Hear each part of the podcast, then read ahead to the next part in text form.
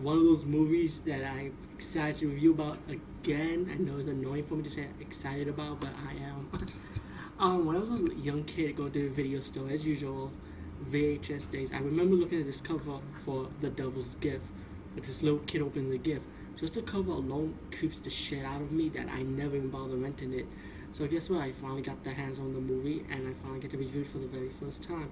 And what do I think of it? Yeah, it lives up to the fucking cover. It is fucking creepy as fuck. This movie, it's about a toy monkey that's possessed by the de by a demon, right?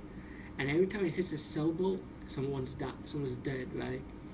Someone supposed to die. I mean, not really like a lot, a lot of kill scenes or anything, but still, the point is, the movie is just fucking creepy alone. Just the, looking at the monkey is creepy. It doesn't even need to be possessed by a demon. Just looking at it is creepy. So